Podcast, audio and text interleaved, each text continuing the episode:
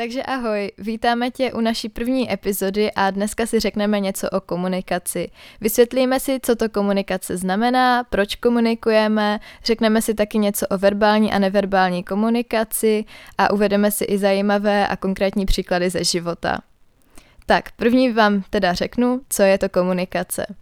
Obecně je tedy náročnější komunikaci nějak definovat a přesně vymezit, ale slovo komunikace pochází z latinského původu. Komunikace tedy znamená proudění informace ze zdroje k příjemci, takže nejen něco někomu sdělujeme, ale i my sami sdílíme. Třeba podle Jamesa Vandra Zandra je komunikace proces, jímž lidé předávají informace, ideje, postoje a emoce jiným lidem. Celkově najdeme spoustu definic komunikace, ale je důležité si hlavně uvědomit, co to ta komunikace je, spíš než ji úplně nějak definovat. Přesně, no a proč tedy komunikujeme? Já osobně za sebe bych teda řekla, že komunikujeme hlavně z vlastní vůle, i když samozřejmě přijdou dny, kdy máme chuť se zavřít do pokoje a chceme, aby na nás vůbec nikdo nemluvil.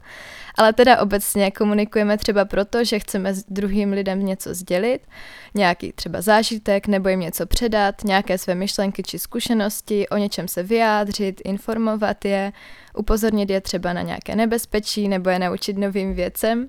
Taky můžeme komunikovat intrapersonálně a intrapersonální komunikace ta probíhá vlastně uvnitř jedince samotného, kdy jedinec prostě vede sám se sebou dialog, kdy si prostě sami se sebou povídáme. Nemusí to být jako nějak jako nahlas, můžeme si povídat jenom sami se sebou v duchu. Můžeme třeba přemýšlet, co jak uděláme, nebo přemýšlet třeba, co se nám dneska povedlo, nebo co jsme zase naopak právě pokazili. Většinou to dělá každý člověk, i když to třeba nevždy chce přiznat, ale rozmlouváme se sebou vlastně skoro furt. Přesně, a teda Terka hezky naznačila, že komunikace není jenom o řeči a mluvení, ale taky o tom přemýšlení a obecně myšlení. Takže komunikováním s druhými lidmi se v podstatě stáváme více sami sebou, upevňujeme si vlastní názory, učíme se prosazovat a stát si za svým tím, že si nad těmi věcmi přemýšlíme a nějak se v tom upevňujeme. Celkově jako motivace ke komunikaci se dělí na tři takový základní a to je existenciální, přesilová a adaptační. Takže ty existenciální to je, abyste třeba zaplnili nějaký pocit jako prázdnoty, který máte prostě u sebe, že chcete takhle s někým komunikovat, přesilový. To je nějaká jako touha po sebeuplatnění, že chcete vyniknout, chcete se ukázat třeba, že to fakt umíte v té škole, třeba když se přihlásíte a řeknete, že to víte, tak to jsou přesiloví a pak jsou adaptační a to je v rámci plnění nějaký třeba sociální role a to třeba jsou jako navazování kontaktů, združování se nebo někoho pobavit a tak. No a když existuje teda tolik těch forem komunikace, tak já bych i řekla, že je v podstatě nemožné nekomunikovat, protože neustále komunikujeme, ať už teda tou řečí nebo tím, že přemýšlíme nad něčím. V podstatě v dnešní době je hrozně těžké se zastavit a nic nedělat, ani nepřemýšlet, nějak s nikým neinteragovat a tak dále. No a chtěla jsem říct, že já osobně znám člověka, který dočasně ztratil sluch a tam jde krásně vidět, že on si osvojil úplně jiné formy komunikace, než třeba jenom právě tu řeč, protože on se naučil perfektně odezírat lidem zertu. Já když jsem se s ním třeba bavila, tak člověk, který by šel kolem nás, by ani nepoznal, že vlastně vůbec nic neslyší fakt jako ta komunikace byla na vysoké úrovni a to ani nepoužíval vyloženě on tu řeč, nebo ten jazyk konkrétně. Tady mi přijde docela důležitý si uvědomit, že jazyk není pouze řeč a vlastně i ten, kdo není schopen řeči, tak je schopen jazyka. Protože jazyk je nějaký systém znaků nebo symbolů a slouží právě pro vyjadřování a sdělování významu. Takže můžete mít eh, třeba znakovou řeč a to je jazyk jako takovej, i když přímo nemluvíme. Takže jazyk nemusí být přímo jenom řeč. Řeč je pouze jenom nějaký projev právě toho jazyka. Mm-hmm, přesně a každý taky můžeme používat jazyk a svou slovní zásobu trošku odlišně a taky jiným způsobem se třeba vyjadřovat. Například my s Terkou se taky vyjadřujeme každá trošičku jinak a kdybychom ale zároveň nepoužívali třeba stejný jazyk jako češtinu, tak si zase nerozumíme třeba vůbec. Takže je důležité tam to trošku vyvažovat a znát nějaké hranice toho jazyka, kdy zároveň každý má svůj osobitý způsob vyjadřování, ale taky to má ty své určité hranice, kdy nemůžeme můžeme překročit do španělštiny, protože to už bychom se vůbec nepochopili.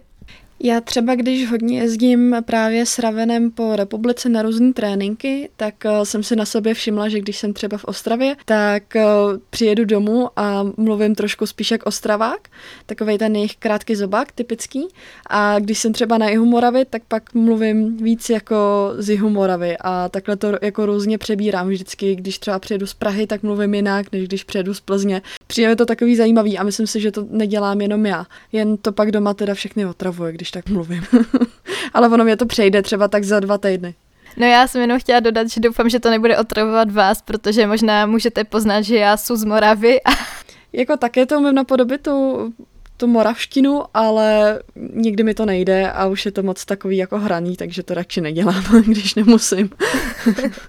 No a s osvojováním jazyka taky souvisí to, že třeba když se narodíme, tak je jasné, že v komunikaci nebudeme ještě úplní profíci, jelikož nezvládneme ani mluvit, ale postupně si tyto dovednosti osvojujeme a ve výsledku můžeme pomocí slov krásně vést s druhými lidmi rozhovor a tak dále. A přijde mi zajímavé, že určité fráze máme zafixované s danou situací a neříkáme je kvůli jejich významu. Například, kdo z vás říká dobrý den kvůli tomu, že by druhému člověku chtěl popřát opravdu dobrý den a ne kvůli pozdravu, protože zase když to neřekneme, tak si to druhý člověk vyloží, jako že s ním nechceme komunikovat, že ho ignorujeme a tak dále. Takže je to prostě slušnost a ne, že bychom chtěli tomu druhému člověku opravdu popřát dobrý den. Dítě třeba komunikuje dřív uh, neverbálně než verbálně. Já jsem třeba toho byla krásný příklad.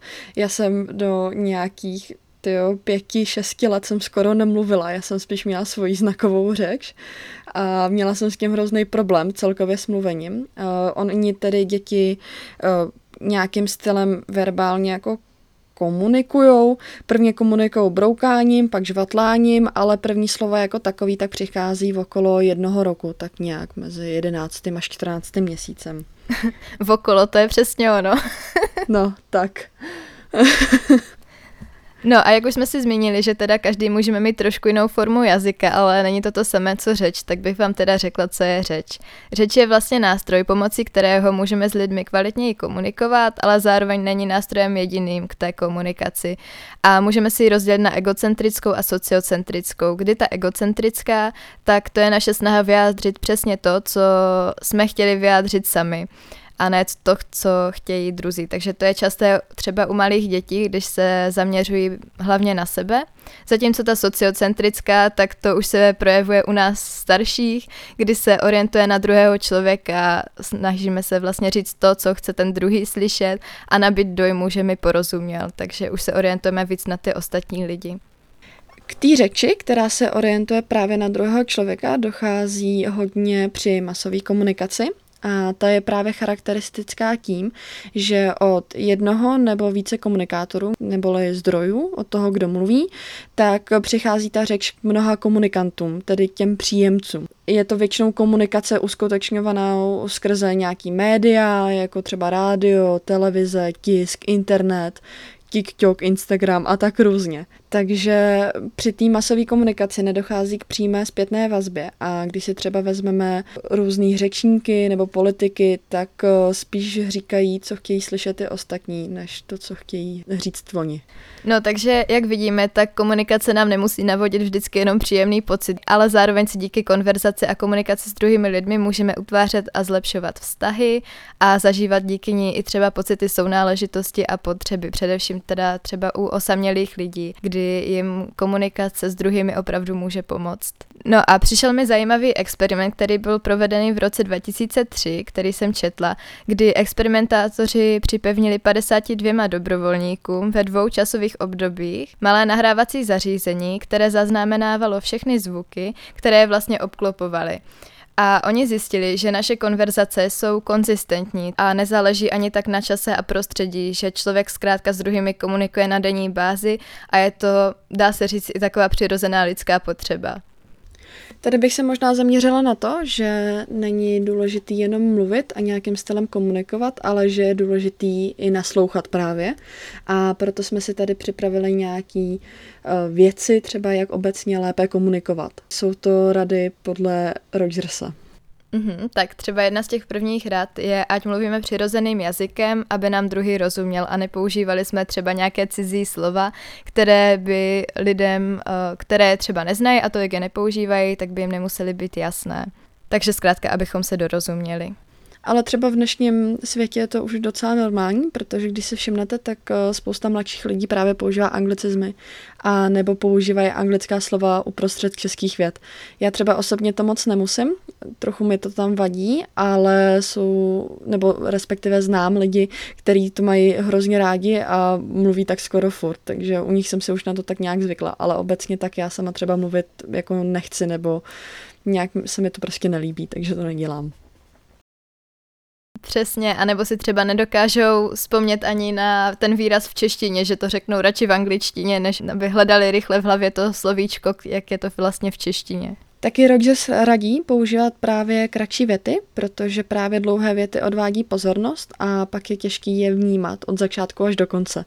Takže je jednodušší prostě říct víc kratších vět, než psát i celkově nějakou hrozně dlouhou složitou větu, kde je milion vět vedlejších a tak podobně.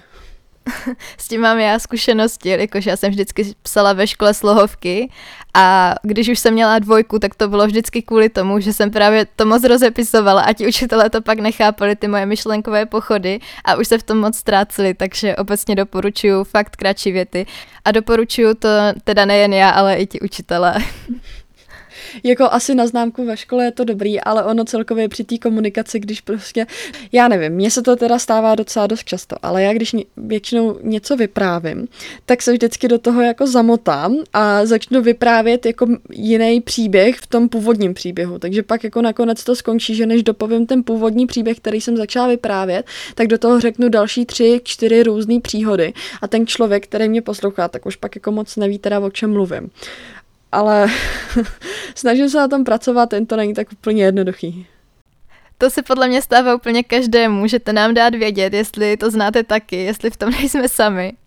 Naopak se třeba občas stává, že když jste v partě lidí, tak tam máte většinou nějakýho třeba člověka, který vás zná líp, nějakého lepšího kamaráda a máte takový ty uh, svoje vtípky prostě nebo svoji tu komunikaci. A když něco vyprávíte, tak on vám jako přitakává, že už ví, že to teda nemusíte vysvětlovat, ale když jste tam jako člověk, který není do toho úplně zainteresovaný, tak taky tomu úplně jako nerozumíte, protože oni už to mají mezi sebou nějakým stylem vysvětlený, oni už ví, o co jde, ale vy ne, tak to je taky takový občas jako nepříjemný, že se tohle stává, že to ty lidi pak nevysvětlujou. Mm, to úplně souhlasím. Nebo mně se třeba stává, že druhému člověku nedám dostatek prostoru k tomu, aby se taky vyjádřil, že kolikrát se do něčeho sama zaberu. A to je dalším typem, abychom dávali ostatním lidem dostatek prostoru se vyjádřit. Protože já kolikrát se tak rozpovídám, že úplně zapomenu, že tam ten druhý člověk je vlastně se mnou a taky k tomu třeba má něco říct. Takže, ale zároveň se mi i stává, že ani ten druhý člověk mě sem tam nedá prostor se vyjádřit a ještě mi začne skákat do řeči, když k tomu chci něco dodat. Takže takový další tip, jak trošku vylepšit komunikaci. Já třeba skáču do řeči docela často, ale ne, že bych to dělala nějak umyslně, že by mě třeba nebavilo poslouchat to, co ten člověk říká, ale spíš prostě mi něco naskočí v té hlavě tak rychle, že než to zapomenu, tak to chci radši říct. Takže to raději řeknu hned a pak až teprve přemýšlím, že jsem tomu člověku vlastně skočila do řeči, což není vždycky úplně příjemný, ale tak každý máme svoje mouchy, že? ono se obecně doporučuje, abychom více naslouchali, protože tím, že mluvíme, tak se nedozvíme nic nového, takže taková rada na co myslet při komunikaci. U komunikace záleží ne na té verbální složce, ale skoro víc záleží na té neverbální složce. I přesto, že ti lidé jí přisuzují menší hodnotu, že víc záleží na té verbální, ale ono je to naopak, že víc záleží na té neverbální. Protože i když se to neuvědomujeme, tak právě koukáme na to, jak se ten člověk tváří, jak daleko od nás stojí, nebo jak má třeba položený ruce, nebo celkově jak stojí, jak sedí a takhle. Vnímáme to, když to třeba neděláme vědomě. A o tom je právě ta neverbální komunikace. Přesně, ta neverbální komunikace je teda hlavně o tom, že nepoužíváme slova, takže je to v podstatě ten zbytek toho, co třeba moc nevnímáme, protože právě klademe důraz na ty slova, na ten jazyk, řeč a tak dále a už si tolik nevšímáme té řeči těla. Neverbální signály využíváme k tomu, abychom třeba podpořili a zdůraznili to, co jsme řekli, takže nějaký svůj projev, aby to mělo větší důraz na toho druhého člověka, abychom tím nahradili řeč, to nám může pomoci, pokud zrovna nevíme, jak danou myšlenku vyjádřit, tak se snažíme nějakými gesty a všemožným způsobem to vyjádřit nějak jinak, když nás nemůže napadnout to dané slovo pro tu situaci. Nebo abychom vyjádřili emoce, sympatie či postoj, jaký zastáváme k určitým lidem, anebo abychom se třeba nějak představili.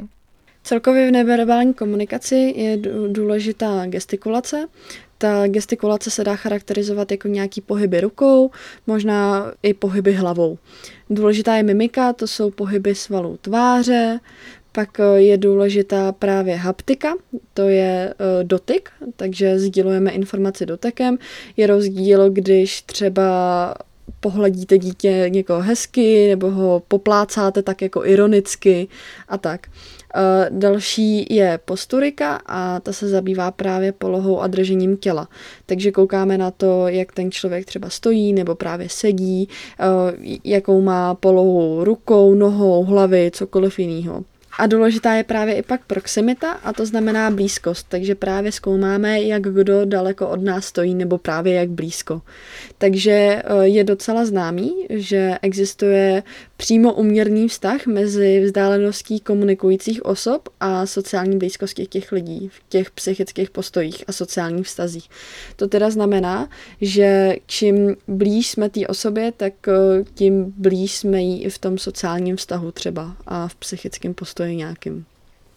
Já u neverbální komunikace vnímám jako důležité zmínit i adaptační chování, což znamená, že čím více jsme třeba ve stresu a cítíme se ve větší psychické nepohodě, tak tím pravděpodobněji bude následovat adaptační chování, což je třeba, že si saháme na krk, když jsme nervózní, to dělám já hodně často, nebo se snažíme sebe samotné nějakým způsobem obejmout, že si tak dáme ruce kolem paží, nebo si pohráváme z vlasy, častěji si šaháme na obličej, hladíme si nohy, když jsme nervózní, ve stresu, když sedíme a tak dále. Ale důležité je taky zmínit, že ne všechny tyto projevy jsou i hned jasné a univerzální. Například, když si někdo založí ruky, tak to nemusí hned znamenat naštvanost, ale třeba to, že mu je pouze zima. Proto je vhodné brát v potaz taky okolnosti i ostatní signály, které vlastně to adaptační chování třeba doprovází. Těm okolnostem tak je třeba důležité si uvědomit, eh, v, jakým, v jaký kultuře jsme, protože třeba když ukazujete dva prostředníčkem a ukazováčkem, takový to Včko, tak eh, pro někoho to znamená dva, pro někoho to znamená třeba urážka v některých státech, takže je taky důležité si uvědomit, kde jsme. Přesně, takže třeba ta gestika může u nás značit velmi výrazné gesta, ale v jiných zemích je to třeba právě, třeba když ukazujeme prsty, tak je to jenom nějaký počet. Ukázka toho, jak je neverbální komunikace důležitá, třeba vidíme, když spolu komunikujeme přes Messenger, přes eh, Instagram, když si prostě píšeme zprávy, protože právě nevidíme, eh, jak se ten člověk u toho tváří, co dělá rukama a tak používáme smajlíky, že ty smajlíci jsou takový univerzální a každý je chápe jinak. Mně už se xkrát stalo, že jsem třeba něco nemyslela vůbec zle, ale tomu člověku to třeba přišlo hrozně ironický nebo zle myšlený, i když to tak vůbec myšlený nebylo a bylo to právě díky tomu, že třeba neslyšel můj tón hlasu, neviděl, jak právě u toho vypadám, jak jsou to tvářím, jak u toho mám ruce, jak u toho stojím a tak. Takže neverbální komunikace je velmi důležitá v naší běžné komunikaci. Přesně a já si myslím, že lidé obecně dávají přednost komunikaci v reálném životě, než takto přes hovory a zprávy, protože i mně se třeba stává, a to nejen u smajlíku, že i něco napíšu, ale stejně to vyzní úplně jinak. Nebo přes hovor něco řeknu a ten druhý člověk to třeba vezme ironicky, přitom já jsem to vůbec zle nemyslela a tak dále. Důležité je taky výchozí neverbální tempo daného člověka, protože každý se tváří třeba jinak za běžných okolností.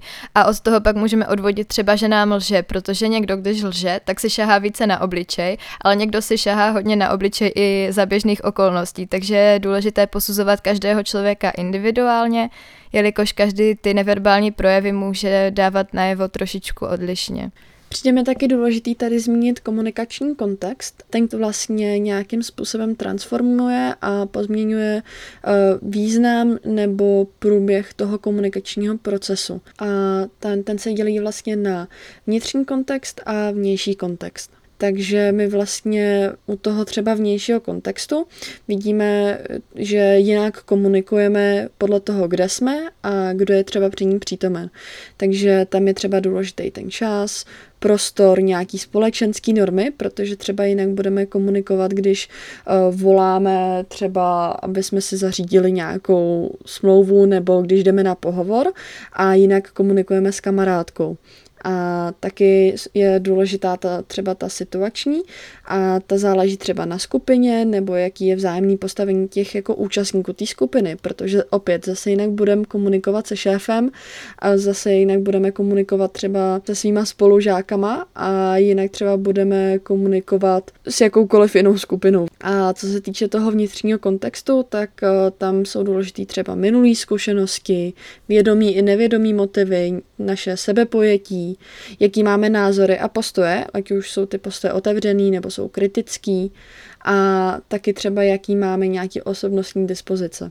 Mhm, a ještě k tomu kontextu bych dodala, že tam je důležité taky pozorovat ten výchozí stav toho daného člověka, kdy třeba ono se předpokládá u pohovoru, že člověk bude nervózní, ale pokud postupně ta nervozita opadne a pak na něho přijde po položení nějaké určité otázky a začne být znovu teda hodně nervózní, tak je to pro nás signál uh, se na to soustředit a dávat si na to pozor. Já třeba mám hodně dobrý, uh, nebo hodně hezký příklad, co se týče toho právě toho prostoru. Já úplně nerada mluvím před lidma. Teda v češtině už je to lepší, ale když mám mluvit v cizím jazyce, třeba v angličtině nebo v němčině, jsem měla něco prezentovat ve škole, tak to pro mě bylo hrozný. Já jsem hrozný stresař a mám hroznou trému vždycky předtím. Nevím, proč to tak je a myslím si, že to má tak do určitý míry každý, ale já jsem vždycky úplně se potila, ošívala sebou, no prostě jsem tam vůbec nechtěla.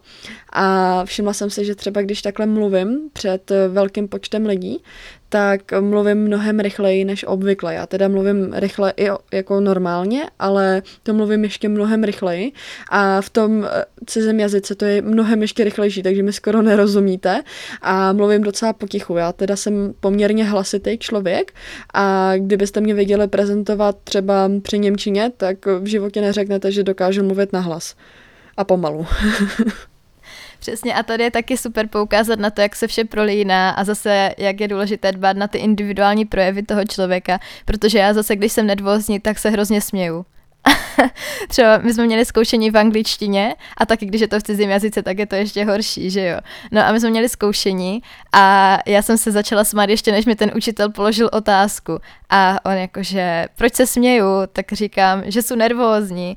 A On mi vlastně říkal, že tak to má u různých studentů po každé jinak, že někdo se směje, někdo mm, se právě naopak vůbec nehýbe, někdo nervózně přešlapuje, někdo úplně stuhne a nic nedělá, úplně mu zamrznou i všechny svaly v obličeji a že je to takto hodně odlišné.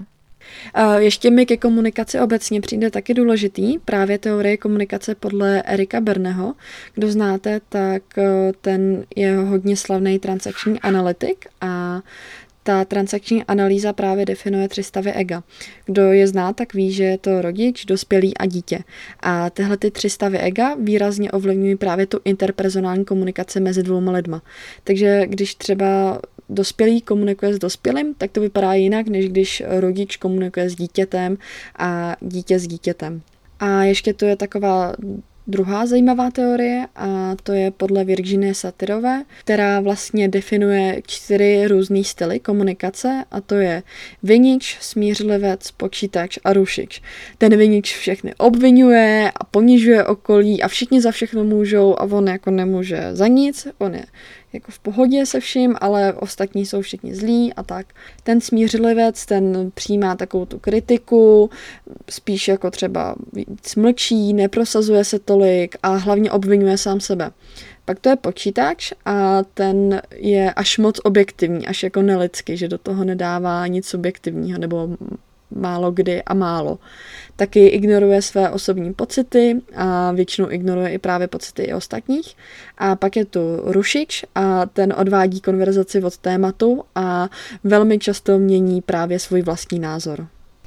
Tak změnili jsme si různé zajímavé teorie a teď přejdeme ještě k zajímavostem ke komunikaci, kdy mně přijde třeba zajímavé, když jsem se takto učila o komunikaci a řeči těla, tak spíš ze své zvědavosti, tak já jsem šla s kamarádkou na kávu a přišlo mi zajímavé, že já jsem tehdy četla něco v knižce o zrcadlení pohybu a my jsme vlastně seděli a já jsem to schválně zkoušela, že jsem se třeba naklonila dopředu a ona se naklonila taky dopředu, což znamená, že tam je se mnou jakoby ráda. Nebo když jsem se zase odklonila a opřela se o tu židlu, židlu. No, zase jsme u toho, že jsou z Moravy, tak když jsem se opřela o tu židli, tak ona se opřela taky. A vlastně to znamená, že se s vámi ten člověk cítí dobře, když opakuje ty pohyby, co děláte vy, nebo když vy se zasmějete, tak on se zasměje a tak dále. A to mi přijde zajímavé, že si to můžete takto i vyzkoušet třeba s kamarádkou.